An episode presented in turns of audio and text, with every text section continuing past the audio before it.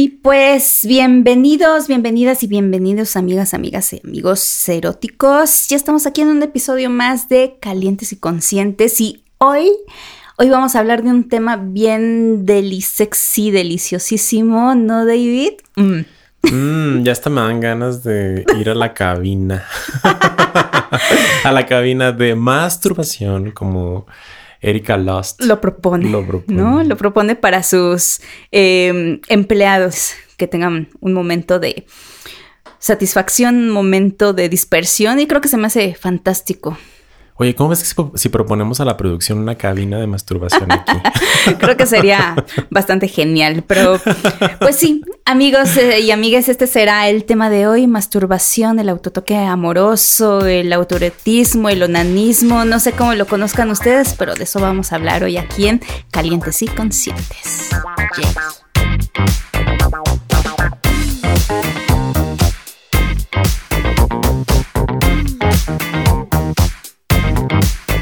Y pues bien, estábamos hablando de qué es la masturbación, el autoerotismo, el onanismo, que si nos vamos a estas definiciones, es el placer, el toque que tú te das a través de la estimulación de órganos sexuales y que también lo catalogamos como una eh, expresión comportamental de la sexualidad, lo que comúnmente llegan a llamar filias o parafilias, pero nosotros lo llamamos de esa forma, ¿no, David? Y que es una manera de humanizar esa expresión. Exactamente. Esa manifestación de nuestro deseo erótico. Cuando descubrí qué significa masturbación, o sea, masturbación viene de masturbari, que significa turbar con la mano, violar con la mano. Entonces dije, oh, como que no mm, conecto, no, no conecto mucho. ¿no? Hasta en ese momento como que se te baja la calentura y dices, ay, no, qué cosas tan... Me estoy violando con la mano. sí, exacto. Me estoy violando con mi juguete. Pero bueno, yo creo que eh, hemos aprendido a, a, darle un resignificado, ¿no? A esta, a esta palabra de masturbación, porque como tú dices, la palabra masturbación en su definición, pues es un poco agresiva si la ves desde ahí. Y también creo que también verla de esa forma logra, hace sentir culpa. Uy, la culpa. Creo que la culpa es una carga innecesaria y que la culpa, desde mi mirada, se va disolviendo en la medida en la que vayamos comprendiendo que la manifestación de nuestro erotismo, de nuestro deseo erótico, es una manifestación normal, natural, que nos conecta con el mundo. O sea, yo pienso como en mi deseo erótico en a manera de un ancla. O sea, creo que mi deseo erótico me ancla a las experiencias. Y, me gusta mucho pensarlo de esa manera, es la que me lleva a, a crear la experiencia. Y el erotismo, ya que la masturbación también le podemos llamar autoerotismo, uh, autoplacer, o yo incluso le llamo ejercicio de autoamor. Exacto, el autotoque amoroso. El, auto, el autotoque me encanta eso. Porque literal es eso, ¿no? O sea, es deleitar nuestros sentidos a través de actos conscientes que tiene que ver con la autoestimulación. O sea, el erotismo el erotismo es el deleite de los sentidos. Este deleite de los sentidos ya lo hacemos en mayor o menor medida de manera cotidiana, cuando generamos esta conciencia de que el baño caliente está rico, el primer sorbo de café, la primera cerveza, no sé, es como salir y respirar, o sea, como estamos constantemente erotizándonos. Solo que a veces no nos damos cuenta en realidad. o sea, yo, yo, yo, a mí, me gusta agregar la palabra como el apellido de erótica, como de masturbación erótica, porque para mí la masturbación erótica tiene que ver con una invitación incluso afectiva para conectar conmigo y conectar con el mundo. Totalmente, porque Ah, comúnmente se asocia esta cuestión erótico a lo sexual, eh, cuando en realidad lo erótico es como tú dices, esa conexión con todos los sentidos y de ahí poder aplicarlo a nuestra sexualidad.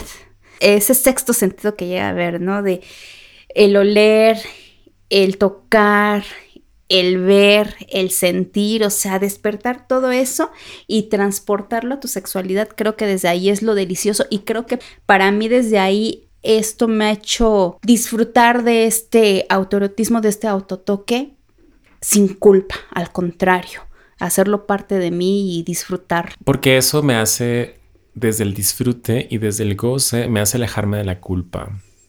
Y además, eh, bueno, en pandemia yo he recurrido a la masturbación constantemente. o sea, reconozco incluso, no sé si te pasa a ti, pero la masturbación en mí, o sea, reconozco que en mí tiene muchos tintes. Sí, para la búsqueda intencionada del placer y también porque estoy muy ansioso, porque estoy muy estresado o porque simplemente quiero dejar de sentir. O sea, me parece que tiene múltiples funciones tanto para sentir, para conectar, como también para dejar de sentir y como para desconectarme. O sea, yo me llegué a cachar durante la pandemia y me sigo cachando todavía en el que es como de, bueno, chaquetita, o sea, que esta chaquetita y a dormir, reconozco que no todas son con una búsqueda intencionada del placer, sino simplemente para al menos tener un momento fugaz de desconexión, de relajación y que se me olvide un poco como toda la mierda que está sucediendo en el mundo en este momento, ¿no? Es como de, ok, ahí, está, ¿no? Y de repente es como, tengo todo así el fuego creativo y me doy mi momento en el que me programo un espacio físico, un tiempo, me meto a bañar, me encremo, eh, me masajeo, me disfruto, o sea, como que también está esa otra parte. Entonces creo que la masturbación tiene muchísimas formas de manifestarse dependiendo de nuestro estado emocional del momento. Al menos así yo lo he vivido. Entonces creo que ahorita, o sea, lo pusiste sobre la mesa a manera de expresión comportamental de la sexualidad, porque sí es una manifestación más, es una expresión, es un comportamiento sexual y que dentro de esta clasificación de expresiones comportamentales de la sexualidad, pues es una propuesta muchísimo más humanista. Claro. Muchísimo más comprensiva y compasiva de la masturbación, alejándose de la culpa, alejándose de la enfermedad y acercándonos más al autoconocimiento y, la, y a la autodeterminación. Que con autodeterminación me refiero a podernos decir a nosotros mismos, este, esta soy yo, este, es mi cuerpo y tengo derecho al placer y al autoconocimiento a través de la estimulación de mis sentidos. Totalmente. Y es que tú dices algo bien importante. Me merezco ese placer y es que nos han programado y en este caso, por ejemplo, más a, esta cuestión femenina, ¿no? A las mujeres, de que estamos de cierta manera se nos niega el placer o no estamos programadas para recibir placer. Y este, estoy hablando de placer en cualquiera de sus eh, definiciones, ya sea de que no, hoy se me antojó comerme ese pastel pero siento culpa de comerme ese pastel porque no he corrido los 10 kilómetros, ¿sabes? Entonces ya desde ahí me están condicionando a que yo no soy eh, apta para ese placer que me provoca ese pastel que me quiero comer. O no me puedo dar el placer de comprarme ese vestido sin culpa si no es para una ocasión especial, ¿no? Entonces estamos como tan negados a esa cuestión de placer que ahora si lo transportas al placer sexual es, uy, ¿cómo? cómo te vas a cómo vas a invadir tu cuerpo, o sea, eso es malo, te van a salir pelos en las manos, te vas a volver estéril y todas estas construcciones que se han ido creando a través de eh, situaciones que en realidad yo veo que no tienen un fundamento científico, sino más bien es un fundamento de tabús que se han ido creando, ¿no? Entonces, creo que desde ahí se nos ha negado el placer en muchos sentidos y cuando hablamos de este placer sexual que nosotros mismos nos damos a través del autoerotismo, de este autotoque de amor a nosotros, pues como que transgrede, ¿no? De cuando tú lo haces de esta manera, porque me quiero, porque me quiero desconectar, o sea, tiene esta masturbación tantos matices que al final son terapéuticos todos son terapéuticos. Yo sé que todos son terapéuticos. Y porque, o sea, cuando lo construyo a partir del placer, o sea, reconozco también y me, y me, o sea, me envuela la mente y la corazona como de, claro, la masturbación es un espacio de reserva personal. Y como es mi espacio de reserva personal, pues también es una medicina, también es un antídoto a mis defensas del placer. Porque yo también me defiendo del placer. O sea, es, y cuando hablo de defenderme del placer es porque eh, desde esta sociedad en la que vivimos que nos hacen creer que siempre vendrá algo mejor, ¿no? Como de, bueno, esto no está tan chido porque va a venir algo mejor, ¿no? O qué hueva masturbarme, o voy a sentir culpa, o para qué me masturbo si tengo pareja, claro. o en esta, el vivir en esta constante insatisfacción, ¿no? Porque también es una forma en la que yo siento que me defiendo del placer y nos defendemos del placer. Entonces de repente la masturbación llega a romper esquemas, a romper eh, ideas y no deja de sorprenderme el cómo incluso de repente descubro que hay zonas de mi cuerpo que ya, o sea, me están erotizando, ¿no? Eh, tú y yo estudiamos en el mismo lugar y este lugar es el Instituto Mexicano de Sexología. Saludos a todos. Saludos a todos por allá. Besitos consensuados en el pedorro. Y nuestro sensei, que es el, doctor Juan Luis Álvarez Gallú, él decía algo bien interesante que me gusta mucho y quiero compartir. Compartir. Que es que el órgano sexual más grande es la piel, el principal es el cerebro, y el más importante son las orejas, porque hay que saber escuchar. Y no solamente escuchar el lenguaje de nuestra pareja o parejas sexuales, sino dos, tres pasitos hacia atrás, escucharnos a nosotros mismos. ¿Qué es lo que necesitamos en el terreno del sexo? ¿De qué manera queremos conectar con el mundo? Yo, o sea, a mí me dio COVID en enero de este año y lo primero que se me fue pues fue el, o sea, me di cuenta porque se me fue el gusto y el olfato. Y fue muy cagado para mí como comerme un taco al pastor. Sin que te supiera. Sin que me supiera a taco al pastor.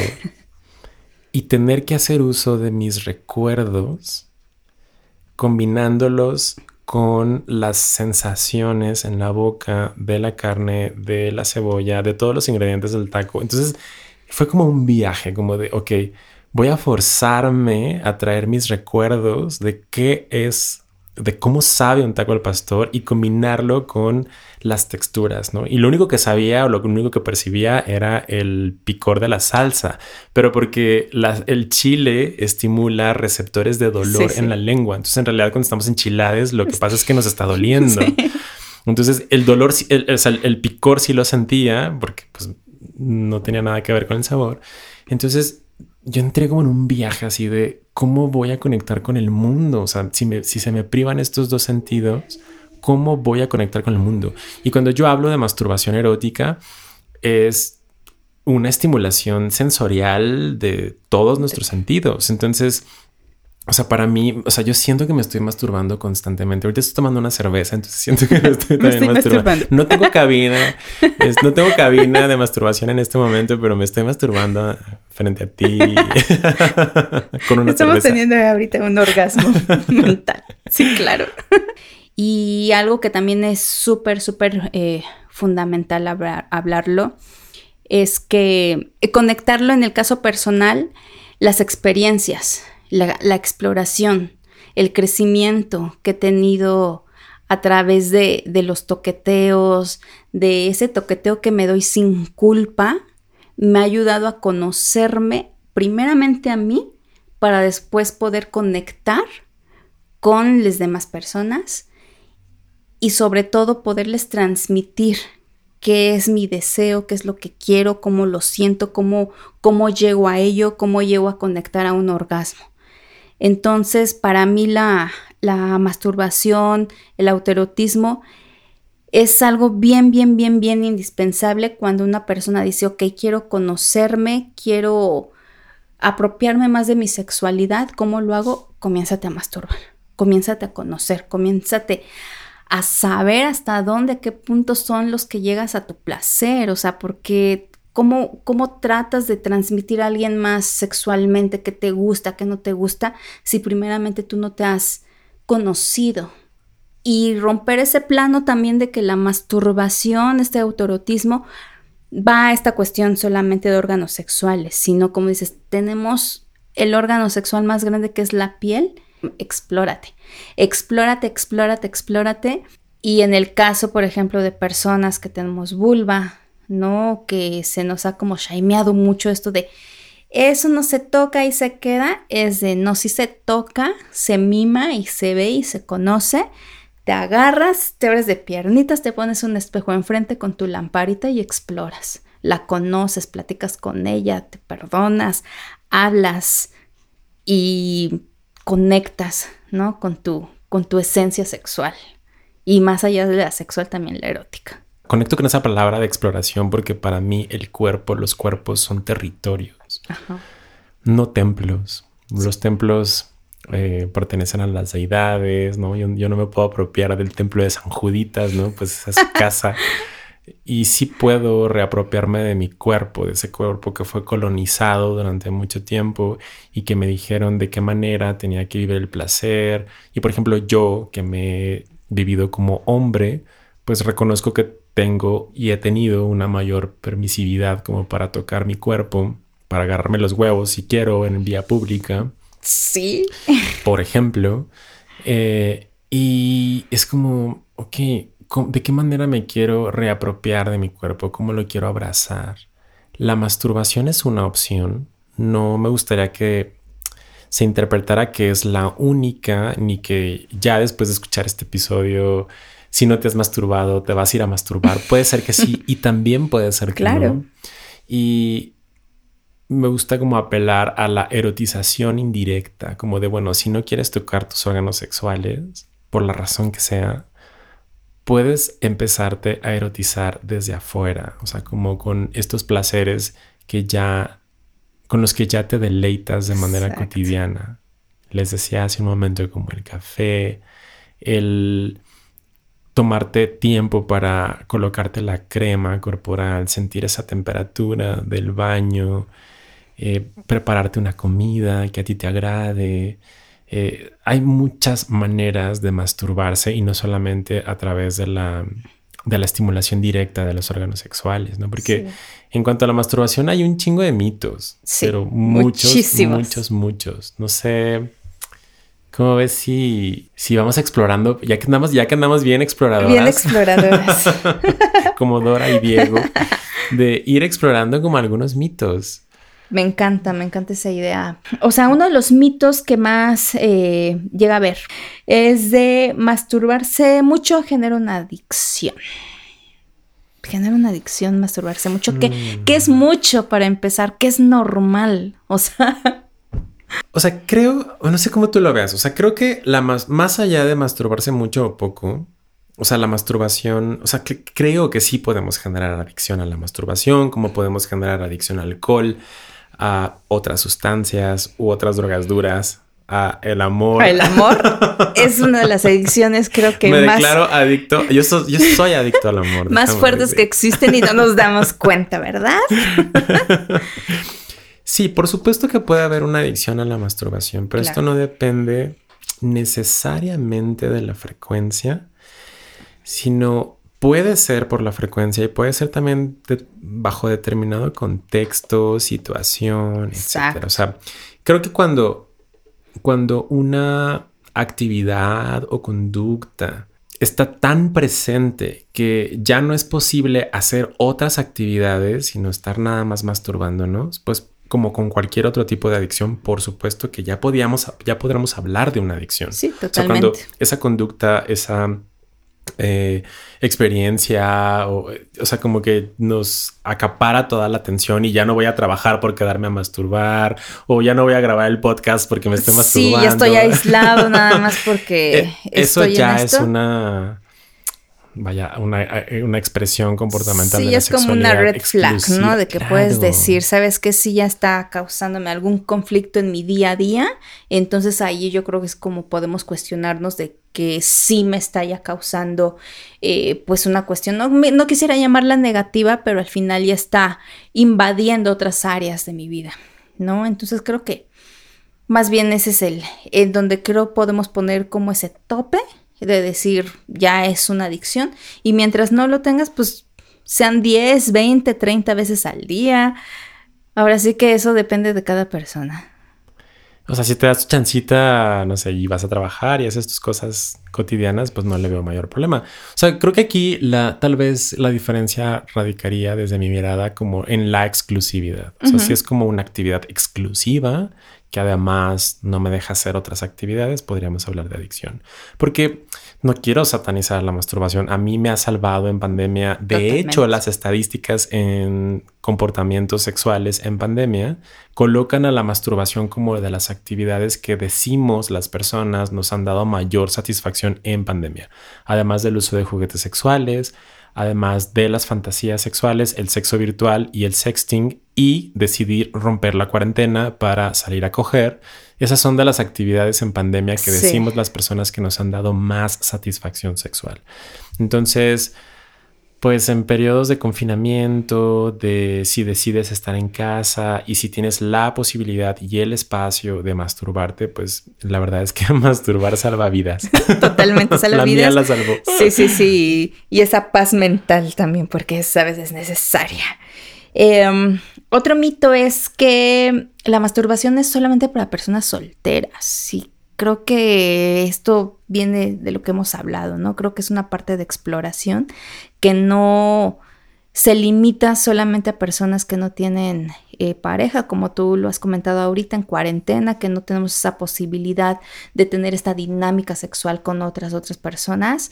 Entonces, pues no, creo que lo puedes hacer con tu pareja y estando sin ella. Es una cuestión de descubrimiento y, y de apapacho a ti mismo. Ahorita que dijiste como tú, sé que vas a decir como tú que no tienes pareja. no, no, no, no, no. no, no tengo pareja. Ah, llame ya.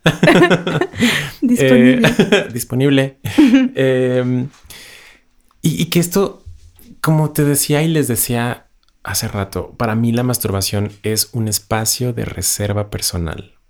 Y esa reserva personal es reserva personal con o sin pareja, con o sin pareja sexual es un espacio íntimo personal y que creo que así como decimos, porque o solemos recomendar como de, Ay, ya no hagas, ya no hagas tantas cosas con tu pareja, este, pues también vete tú solo, sola a hacer esto, sal con tus amigos, ¿no? Como no pierdas tu círculo de amigos cuando estás en pareja.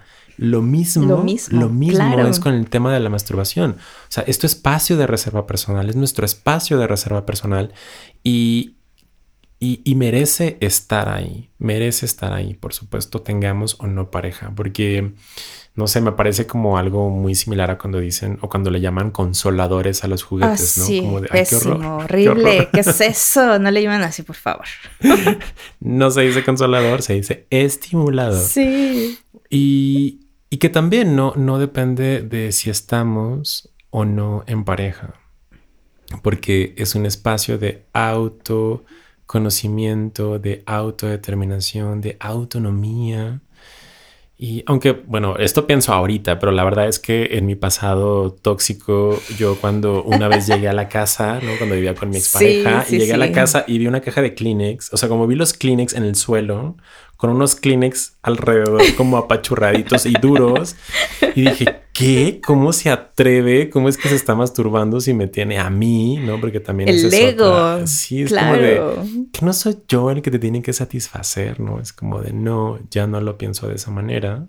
Es un espacio íntimo personal y que es completamente distinto a cuando decidimos compartirnos erótica y afectivamente con otra persona. Es completamente distinto. Totalmente. Y hasta cuando nos compartimos, digo, hay una actividad lúdica sexual que a mí me gusta mucho y que recomiendo y que es justamente eh, que veas cómo se masturba la otra persona frente de ti, porque creo que aprendes mucho.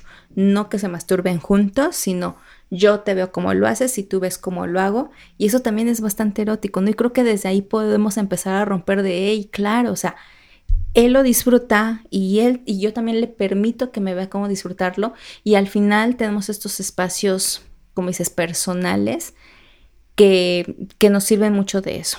Y sí, o sea, esa parte de decir, porque me tienes a mí, no puedes hacerlo ya, pues no va mucho, no va mucho, porque es como si le dijeras a alguien, deja de respirar, deja de comer, deja de, de ver, ¿no? O sea, es parte que nos acompaña y no debemos de sentirnos como menos si cachamos a nuestra pareja que se está masturbando porque al final es su espacio propio. ahorita que te escucha, yo no me he masturbado, o sea, como no he tenido una sesión de masturbación visual, eh, exhibicionista, voyeurista, es decir, que yo me esté masturbando y alguien esté viendo y viceversa. Y sabes, creo que no me gustaría, pero, ay, no sé.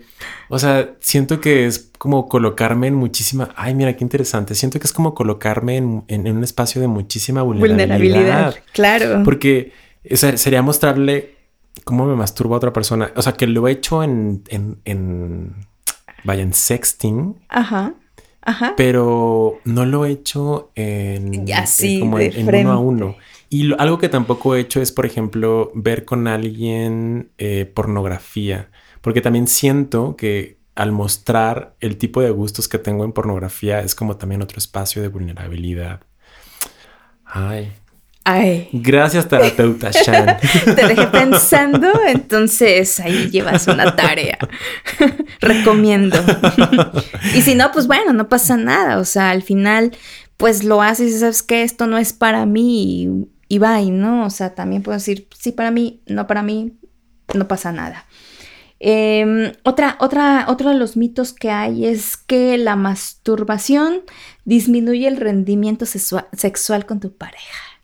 Y creo que a veces es lo contrario, ¿no? A veces como terapeutas recomendamos el autoerotismo, ese autotoque amoroso para poder rendir más con tu pareja en algunas ocasiones, porque siento que este autoerotismo, esta masturbación ayuda mucho a las disfunciones sexuales, lejos de lo que se podría eh, pensar.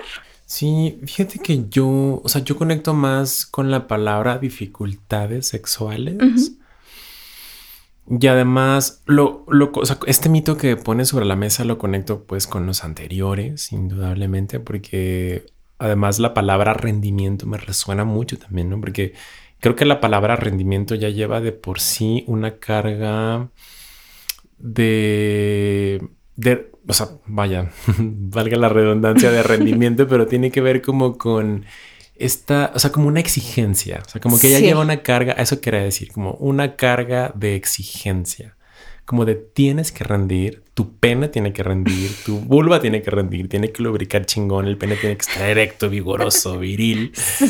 Entonces, sí, como decía hace un momento, o sea, la, la, la masturbación es un espacio íntimo, personal, de reserva personal y que es completamente distinto, al menos desde cómo yo lo, veo, desde cómo yo lo miro, es completamente distinto cuando me comparto con alguien más. O sea, la masturbación para mí es un espacio tan íntimo que es una construcción de intimidad distinta a cuando me comparto con alguien más. Y porque además, o sea, la masturbación, al menos en mi caso, como no, hoy por hoy ya no me confronta tanto, ¿no? O sea, cuando yo decido coger con alguien más, o sea, hay que pues poner sobre la mesa la negociación, los acuerdos, con o sin condón en tu casa o en la mía, llevo cerveza, traigo vino, o sea, como de música. No, son varias cosas las que están ahí y confrontarme con la psicología erótica de otra persona. Entonces la masturbación por eso es que es mi reserva, ¿no? O sea, como para mí. Y que creo que ahorita, o sea, creo que no la compartiría con alguien, no sé. Ay, me dejaste pensando con este tema anterior. Entonces, o sea, como sigue siendo un espacio muy personal, no tendría por qué impactar, vista como, aunque no conecto mucho con la palabra rendimiento, pero no tendría por qué impactar en el rendimiento con otra persona, porque son otras es algo completamente distinto lo que está involucrado cuando decidimos entablar una comunicación sexual con otra persona. Claro, totalmente de acuerdo con eso. Y aparte no es como que nos desgastemos, ¿no? O sea, como de, sí, bueno, ya. Sí, sí, sí, sí, o sea, como que ya no funciona nunca más en la vida. Sí, no, no creo que, que, afecte, o sea, como dices, son espacios totalmente, eh, pues, distintos que no tendría que afectar uno con, con la otra, ¿no? La, eh, otro de los mitos que hay es que si altera la fertilidad y pues al contrario, ¿no? Creo que científicamente el hecho de que te masturbes eh, hace que se genere semen, no sé, tú eres el médico, eso es lo que yo he leído, y que a través pues, de la eyaculación que haces a través de la masturbación, pues vas eh, generando, ¿no? Semen como más, más fresco del día. del día. Más fresco, así como la leche fresca. Literal. ¿No? Entonces, eh, digo, no sé, tú como médico, pues, ¿qué le puedes decir también a, a estas personas que creen que, que afecta la fertilidad, ¿no? En el caso de los hombres, porque pues una mujer, eh, te digo, en lo personal, pues no, no hay como esta ah, conexión clítoris, eh, útero, no sé, que llegue a afectar a tu fertilidad. No, fíjate que el orgasmo desde una perspectiva de biología evolutiva, el orgasmo tiene una función meramente reproductiva, o sea, desde esta mirada de la biología evolutiva. El orgasmo está hecho para la reproducción. Sí. Porque cuando ocurre un orgasmo en una persona con vulva, eh, sucede algo que se llama la plataforma orgásmica.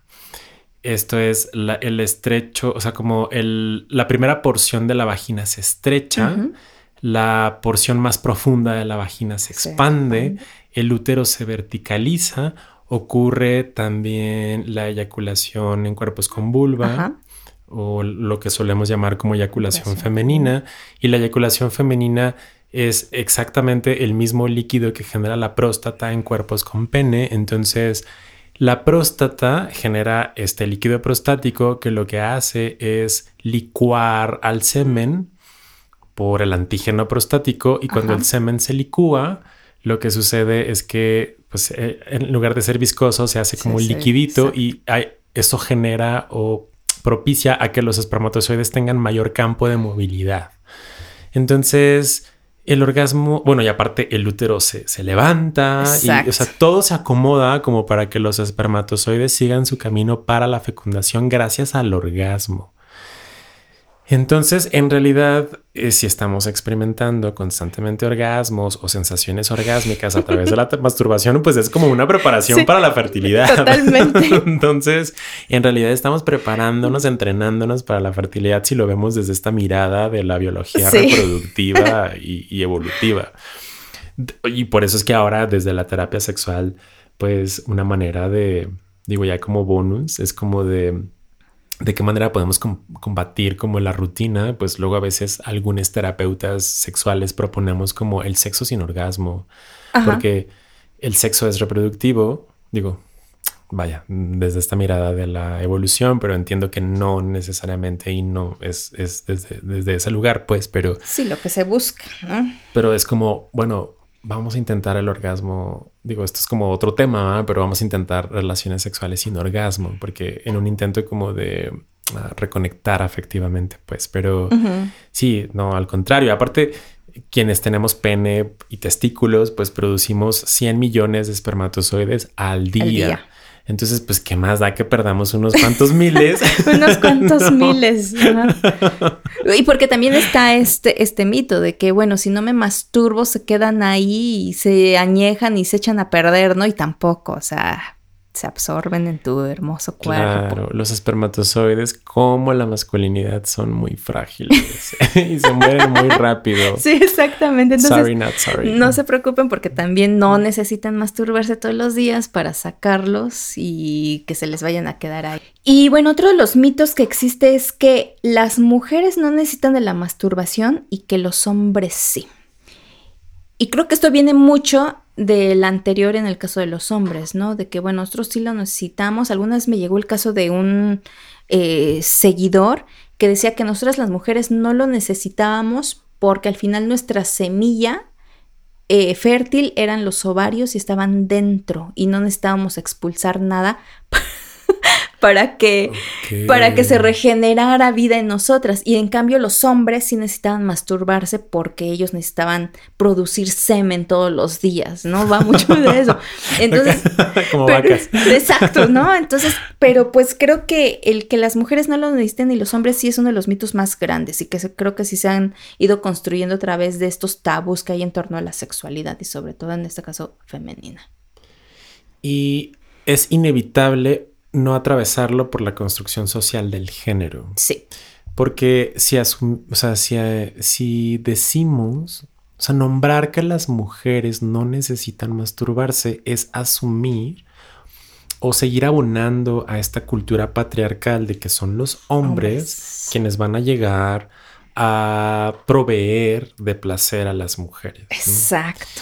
Eh, y por eso es que las estadísticas dicen, y, tiene cierto sentido, ¿sabes? Porque las estadísticas dicen, o sea, las mujeres generalmente dicen masturbarse menos que los hombres. yo empecé a masturbarme a los 11 años recuerdo que estaba como en la casa de una tía, que ella rentaba una señora. Creo que ya les he platicado esto de que oh, la casa olía galletas. Ah, entonces, y de repente como, como que empecé a tocarme y de repente fue como, o sea, sentí rico y aparte, o sea, mi cuerpo me llamaba a seguirlo estimulando. Y bueno, como siempre tuve expresiones muy femeninas de niño, o sea, como que a mí no me incluían mis amigos para sus círculos de masturbación, porque pues yo era un peligro. Bueno, no me lo decían de esa manera, pero ahora yo creo que era un peligro, ¿no? No sé.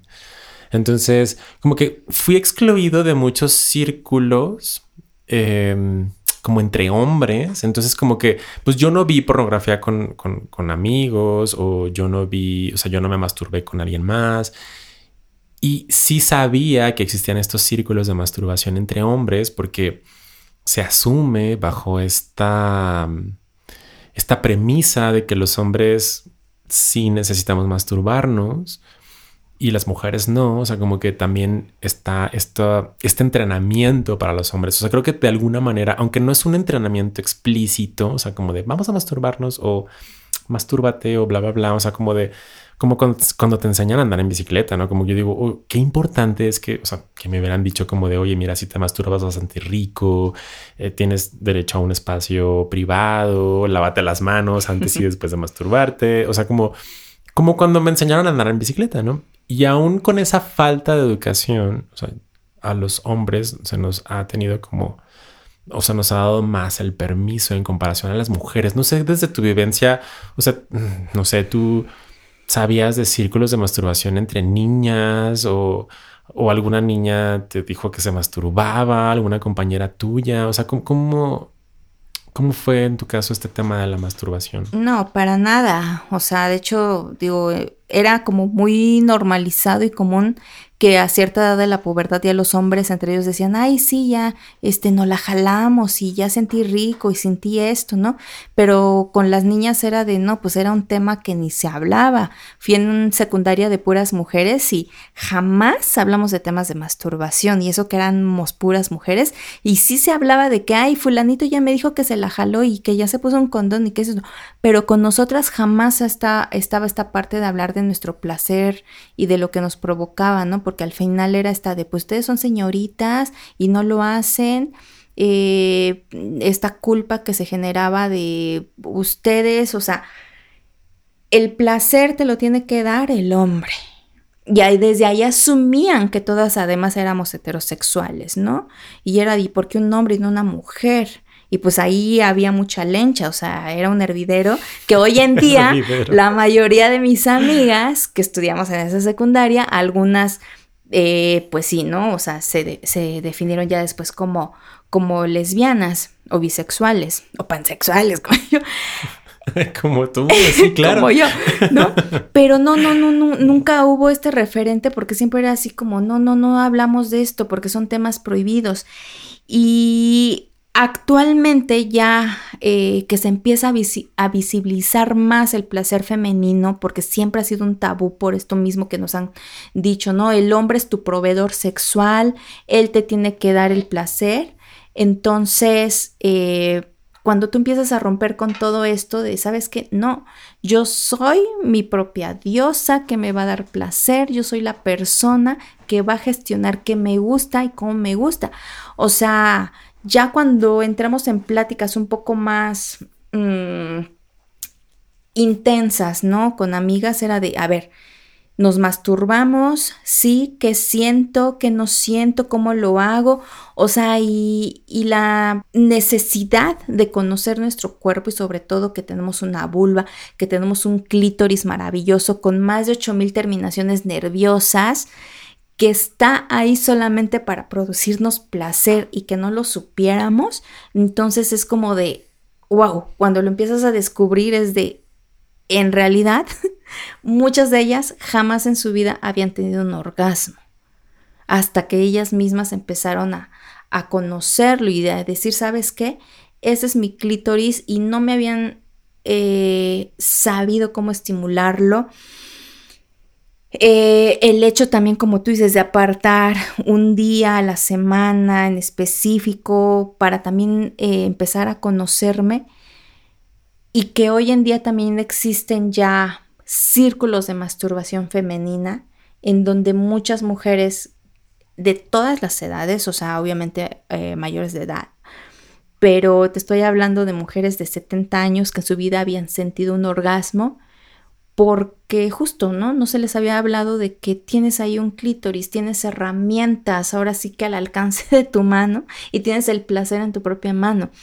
Entonces, estos círculos de masturbación que en su pasado no existieron y que actualmente ya están y hay muchísimas personas que los, que los dan, eh, creo que es una parte muy bonita de conectar porque ya sabes, empiezan también muchos hombres a decir, hay círculos de masturbación de mujeres y todo lo vinculan con lo erótico, cuando en realidad somos mujeres desnudas enfrente, vulneradas, conociéndonos y conociendo el placer conociendo cómo nos vamos a masturbar, conociendo un juguete sexual, conociendo hasta dónde, porque pues obviamente tu clítoris no va a ser el mismo al de la otra persona. Tenemos casi las mismas terminaciones nerviosas, pero estas se conectan de distinta manera, ¿no? Entonces, quizá yo tenga la sensibilidad más en el glande y quizá otras más en su eh, cavidad vaginal, no lo sabemos, ¿no? Eso una, una lo sabe y cómo lo vas a explorar a través de, este autoconocimiento erótico. Cuando escucho tu experiencia me, me hizo pensar en que a ustedes las mujeres les han negado el conocimiento corporal de que existen estos, estas zonas que te pueden dar placer y, y, en realidad como anestesiadas de todo su cuerpo. Sí. Y lo que ha sucedido con nosotros es que solamente nos han enseñado a enfocarlo en el pene. Sí.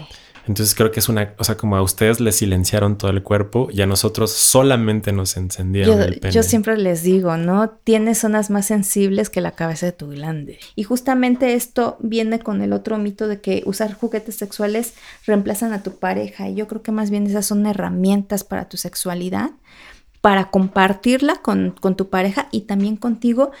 Y yo siempre que hago un review de un sextoy, les digo, sí, sirve para estimular tu clítoris, tu vulva, tu ano, pero lo puedes, o sea, un juguete lo puedes explorar por mil formas. Como el otro día les decía, este me relaja para la migraña, para la tortícolis, para los pezones, o sea. Que para batir los huevos. Que para batir, o sea, son herramientas que sí funcionan en tu sexualidad, pero también las puedes usar en otras partes de tu cuerpo y que justamente son herramientas que te van a ayudar a compartir y a compartirte y que yo creo que pues está como muy, no sé, o sea, sí, el decir que un sexto y un algo inanimado ahí va a suplir el contacto, ¿no? Jamás. Yo digo que, siempre digo y me digo y les digo que un juguete jamás va a sustituir a una persona que piensa, que siente y que crea. Jamás. Nunca. O sea, creo que desde la construcción de los juguetes sexuales, o sea, como la construcción inicial de los juguetes sexuales, pues es para estimular puntos considerados, lo voy a poner entre comillas, zonas erógenas, ¿no? Pero las zonas erógenas no se limitan a solamente pene, clítoris y próstata. Yo también soy así de tu team, o sea, como de me llega un juguete y es como este juguete sé que está hecho para estimulación prostática y además su vibración es tan potente que me la pongo en cualquier parte del cuerpo. De hecho, primero empiezo erotizándome desde afuera hacia adentro, o sea, como de la musiquita, la luz, el baño y si es un juguete con vibración empiezo a estimular todo, literal, todo mi cuerpo con la vibración y ya al final, si me dan ganas, pues lo puedo utilizar para penetración anal y estimulación en próstata, que está delicioso. Sí. Y no siempre tengo ganas, ¿no? Y a veces me puedo quedar con el estimulador prostático estimulándome otras partes de mi cuerpo que no son la próstata. O sea, recién probé como este masajeador prostático que está curviadito y lo que empecé a hacer fue como estimularme el pene, o sea, como a manera de diadema sobre el pene y empezarlo a estimular y sentir muy rico y después la vibración sobre la uretra también. O sea, como empezar a explorar otras zonas de nuestro cuerpo y yo nos invito como a erotizar otras zonas de nuestro cuerpo porque cualquier parte de nuestro cuerpo es orgasmeable y porque pues ya decía nuestro sensei, ¿no? El órgano sexual más grande es, la piel. Eh, el principal es el cerebro y todo lo que podemos hacer con él, ¿no? A través de las fantasías. Y sí, en los juguetes, o sea, sé que el primer temor que existe o que puede existir dentro de muchos temores en relación al uso de juguetes sexuales es que va a llegar a sustituir a alguien, ¿no? Pero yo y nos invito igual a verlos como herramientas para el placer que van a llegar a sumar y que pueden sumar de una manera pues muy diversa en nuestras sesiones de autoerotismo y de ejercicios de autoamor. Totalmente. Y creo que un aliado, y eso sí, creo que tú también estarás de acuerdo conmigo en la masturbación, en el autoerotismo, en el autotoque amoroso, es la lubricación. Y si tú no lubricas tanto, no te preocupes porque tu amigo fiel van a ser los lubricantes. Elige el que más quieras, pero ellos te van a acompañar porque creo que al menos en lo personal intensifican también las sensaciones muchísimo. Entonces, para mí usar lubricantes es como masturbación y lubricante, autorotismo, lubricante. Siempre. Es un excelente tip. Siempre se agradece un poco más de lubricación. Es un excelente tip incluso como a manera de técnicas, ¿no? Como de técnicas de masturbación. A mí siempre que me preguntan, ¿cuáles son las técnicas de masturbación? Digo, bueno, pues cada persona, o sea, no, es que venimos con un manual. No, no, no hay una receta, ¿no? O sea, cada quien la va formando a su y no somos una máquina que viene con un manual, como le aprietas aquí, le aprietas allá y ya, ¿no? Porque cada persona sentimos diferente, recibimos los estímulos de manera distinta y algo que puede ayudar mucho a manera como de técnicas generales de masturbación, pues es sumar a nuestra masturbación la lubricación externa. Hay lubricantes a base de agua, lubricantes a base de aceite, hay lubricantes a base de silicón. El aceite, aquí, pues, si estamos hablando de masturbación, pues no vamos a compartirnos con otra persona y pues lo podemos utilizar sin condón, ¿no? si queremos como utilizar un juguete sexual para nosotros pues, o nosotras, pues no es necesario ponerle un condón y podemos utilizar lubricantes a base de aceite porque pues como no va a haber condón, el condón no se va a reventar y podemos experimentar otro tipo de sensaciones. Yo recién probé un lubricante a base de CBD, hierbas afrodisíacas y aceite de coco que está bueno para masajeo así en todo el cuerpo. Y además del lubricante, yo quiero sumar otro tip de técnicas de masturbación que es empezar a probar otras, a estimular otras partes del cuerpo, como ya decías con los juguetes, ¿no? Como de, ok, este es para clítoris, este es para próstata y también puede ser para otras partes de nuestro cuerpo. Totalmente como si tenemos dolor de cabeza, ¿no? no, y además también que para masturbarte no es necesario a veces eh, solamente las manos, ¿no? O sea, puede ser verte muy creativo y utilizar en el caso de personas con vulva una almohada, el frotamiento con almohada, o no necesariamente si tienes un sexto y por ejemplo ahí estoy viendo algo, puede funcionar, ¿no? Algún, eh, cualquier herramienta puede ser buena siempre y cuando, pues bueno, también sepa cada uno sus límites y pues en este caso si vas a usar, no sé, por ejemplo, algún eh, objeto que no esté diseñado para introducirse, pues tener como, como cuidado y ahí a lo mejor ponerle sí un preservativo, ¿no? Un condón eh, por aquella cuestión de, de higiene. Pero también, ¿no? Ver esa creatividad que no necesariamente eh, podemos disponer de nuestras manos si no hay eh, miles, miles, miles de juguetes y también de herramientas que podemos usar para, para ese autorotismo. Me gusta mucho, o sea, creo que esos son como unos tips como bastante generales que podemos empezar a utilizar y que además eh, la masturbación también es un espacio de muchísima creatividad. Totalmente. No solamente es como en el caso de nosotros, bueno, de yo que tengo pene, como de no solamente se limita a estimular pene y no solamente se limita a un movimiento de arriba y hacia abajo, ¿no? Es como...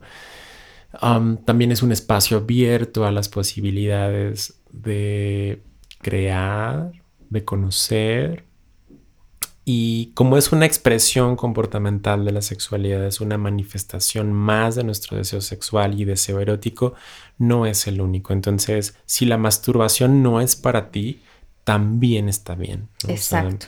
Está bien si quieres masturbarte, está bien si no quieres hacerlo. hay muchas mucha bandita por ahí muy interesante, como la doctora Fabiola Trejo, que está haciendo círculos de masturbación entre mujeres, maravilloso, que es de lo que hablabas hace un, hace un momento. Exacto. Entonces, y que la masturbación no se limita a la estimulación física.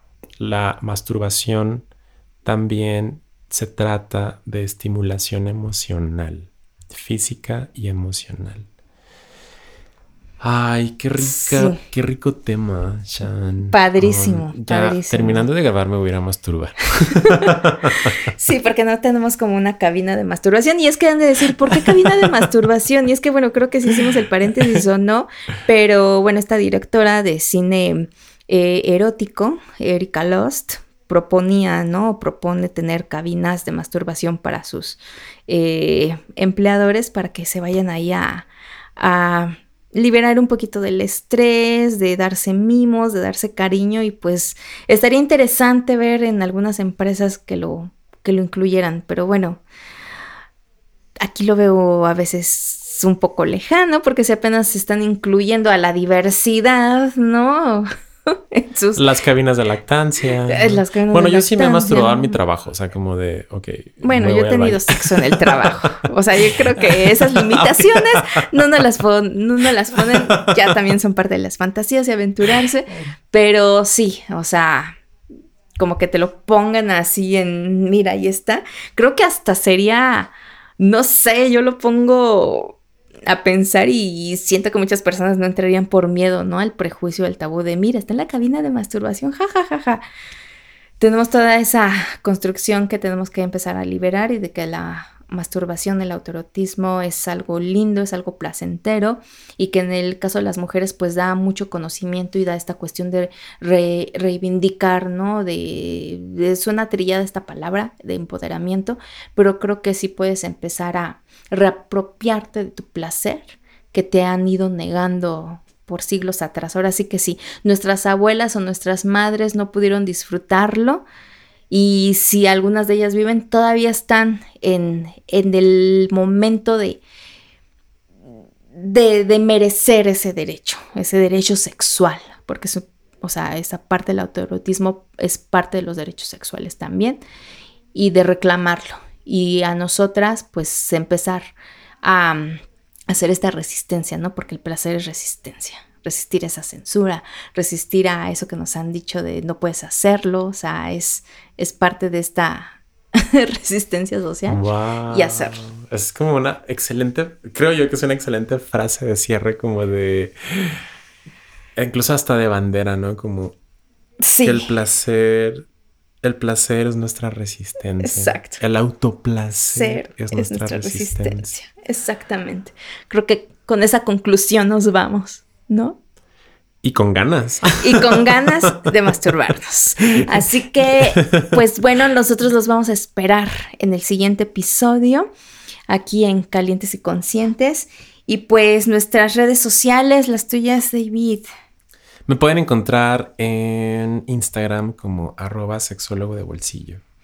Y a mí me pueden encontrar como Bulbainilla en Twitter y en Instagram para hacer esta resistencia del placer, disfrutar de nuestros cuerpos. Y pues también suscríbanse a mi OnlyFans por aquella cuestión de la masturbación. Igual les ayuda un poco, yo aquí haciendo mi comercial, ¿verdad?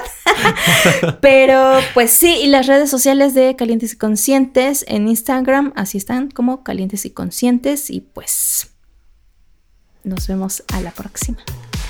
Y recuerden que este podcast, este su bonito podcast, Calientes y Conscientes, es una producción de Bandy Media, producido por nosotros, David Moncada, Shambucio, con producción ejecutiva de Mariana Solís, saludos, y Jerónimo Quintero, saludos, saludos, nuestra cabina, música y mezcla por Ernesto López. Saludos a Ernesto López también. Bye. Adiós.